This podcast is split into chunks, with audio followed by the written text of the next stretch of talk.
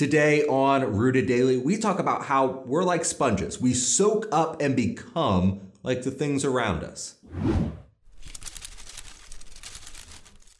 Welcome to Rooted Daily, the podcast where in 10 minutes or less each day we root you in the Bible so you can grow with God, you can weather the storms of life, and you can bear fruit. I'm Brandon Levy, and today we are talking about the impact our influences have on our lives. You know, think about what happens when you meet a new friend. Yeah, at first, uh, you may have a few similarities. That's what connects you in the first place. But over time, the more time you spend together, the more similarities there are. You start to speak in the same way and dress the same way and share the same jokes, and you influence them, and they influence you for better or for worse. And there's almost an irresistible temptation to become like the things we're around. You go to uh, a different country. And everything's going to seem foreign, it's going to seem uh, uncomfortable for a while, but eventually you get used to it. You spend enough time there, you start acting like everyone else. You lose your accent. You can order the right way at a restaurant. You know the, the etiquette. You become more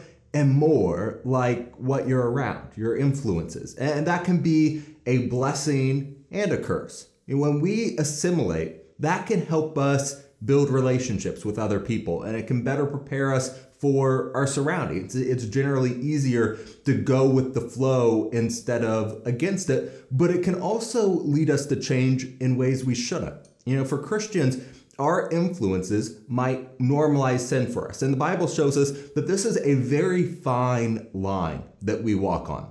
On one hand, we have the example of Jesus. He repeatedly stunned the religious establishment because he surrounded himself with bad influences every chance he got. When he came, it was said, Look, a glutton and a wine drinker, a friend of tax collectors and sinners. You know, Luke tells us right after that verse the story of the sinful woman who came um, Jesus while he was having dinner, and she kissed his feet and anointed them with oil. And the Pharisee who owned the home said, This man, if he were a prophet, would know who and what manner of woman this is who is touching him, for she is a sinner. You know, then Jesus made it abundantly clear he knew exactly who this woman was, and that's why he welcomed her in. He said, I say to you, her sins, which are many, are forgiven, for she loved much. But to whom little is forgiven, the same loves little. You know, Jesus came to seek and save sinners like me. That required him to be constantly surrounded by some unsavory influences. And we know we must do the same thing. In 1 Corinthians 5, Paul writes, I wrote to you in my epistle not to keep company with the sexually immoral people, yet I certainly did not mean with the sexually immoral people of this world or, or with the covetous or uh, extortioners or idolaters, since then you would need to go out of the world. You know, we've got Paul saying here, our faith calls us to go and surround ourselves with bad influences. He wrote, When I say don't hang out, when I say separate yourself from sexually immoral people, if you think I mean the world, then you're in trouble. That won't work because then you'd have to totally isolate yourself. You'd have to go outside the world, as he put it. According to Paul, like Jesus, we must be with the greedy and with swindlers and with idolaters and so on. That's how God provides us opportunities to demonstrate his love and shine his light into this world. Now, of course, and Paul makes this clear, that doesn't mean we embrace sin. Paul continues, but now I have written to you not to keep company with anyone named a brother who is sexually immoral or covetous or an idolater or reveler or drunkard or extortioner, not even to eat with such a person. For what I have I have to do with judging those who are also outside. Do not judge those who are inside, but those who are outside, God judges. Therefore, put away from yourselves the evil person. Paul says, you separate yourself from Christians, people you call brother and sister, who have accepted sin. But that doesn't mean we can stay just within the safety of the four walls of a church building. If we aren't surrounded by darkness, how can we be a light? So that's one side of this fine line the need to be surrounded by bad influences so that we might be a good influence. But on the other hand, the Bible warns us of the danger in this. In the same letter, Paul writes that some don't believe in the resurrection of Jesus and they say, Let us eat and drink, for tomorrow we die. Or their version of, Are you only live once, or Carpe diem, so live to make yourself happy now. And Paul responds, Do not be deceived. Evil company corrupts good habits. Awake to righteousness and do not sin. For some do not have the knowledge of God. If we surround ourselves with these kinds of evil influences, we will be tempted to sin. The first psalm tells us that. Blessed is the man who walks not in the counsel of the ungodly, nor stands in the path of sinners, nor sits in the seat of the scornful. And notice though, and this is very important, neither Paul nor the psalmist here are calling for separation. Now, that may sometimes be necessary, especially when uh, we're particularly tempted by a specific sin. The Bible does tell us to avoid it at all costs. If I'm a gambling addict, I shouldn't go out with my gambling buddies to the casino and pretend like I'm not going to be tempted. Jesus tells us uh, that, of course, in, in, pretty stark terms, if your right hand causes you to sin, cut it off and throw it away, for it is better that you lose one of your members than that your whole body go into hell. If you can't control your hand, it's better to lose it than let it condemn you to hell. But cutting off body parts, separation, uh, of course, that's not the usual recommendation in Scripture. Paul says that we are going to be around people, situations, influences who deny the resurrection of Jesus. And he doesn't say flee from them, he says, do not be deceived. Evil company corrupts good habits. He says, don't let your guard down. You are around bad influences and you need to be prepared. You need to open your eyes to righteousness and do not sin.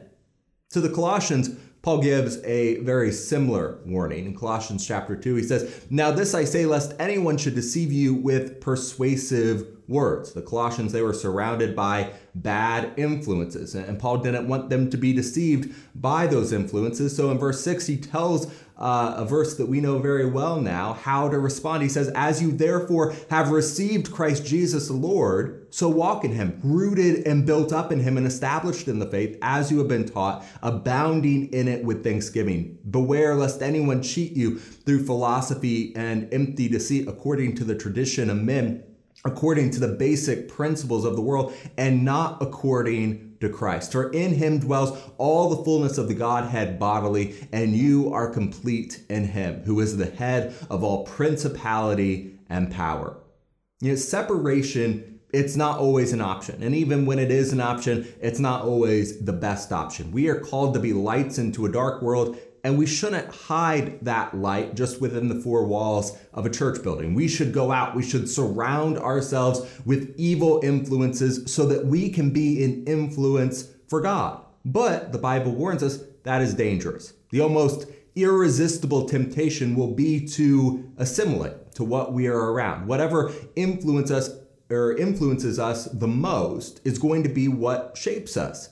But the Bible doesn't say to decrease the amount of evil we're around in all circumstances. The Bible says increase the amount of good influences we get. Root yourself, Paul says, in Jesus, in the Word. Build yourself up in Him and abound in faith and thanksgiving. That first psalm that we read that starts out saying, Blessed is the man who walks not in the counsel of the ungodly, nor stands in the path of sinners, nor sits in the seat of the scornful, but his delight is in the law of the Lord, and in his law he meditates day and night. He shall be like a tree planted by the rivers of water that brings forth its fruit in its season, whose leaf also shall not wither. In order to not walk in the path of sin, the answer is not to never be near sin, but to always be around the word. Delight in the law of the Lord. Make it your foundation. Meditate in it day and night. Make it flow into every part of your life. Make it your primary influence, even when you're surrounded by sin. And then you'll be like a tree planted by the water. You'll be strong and you will bear fruit. God calls us to go out into a dangerous world, a, a world full of evil and violence and hate. And the only way we are going to survive in it without becoming it is if we have something bigger in our lives shaping us. That's why we have the Word. That's why this year we're trying to build this new habit to read it daily. And that's why we need to root ourselves in it so that we can be strong even in the storms of life. And I'll do it for this episode of Rooted Daily. And I'm looking forward to sitting down and studying God's Word with you next time.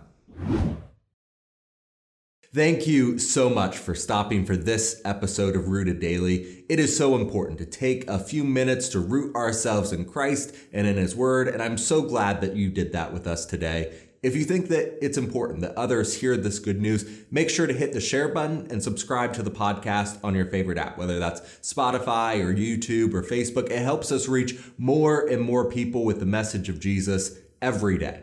Most importantly, if you're ready to take the next step, repent, be baptized, and hand over your life to Christ, shoot me an email to brandon at rooteddaily.com right now.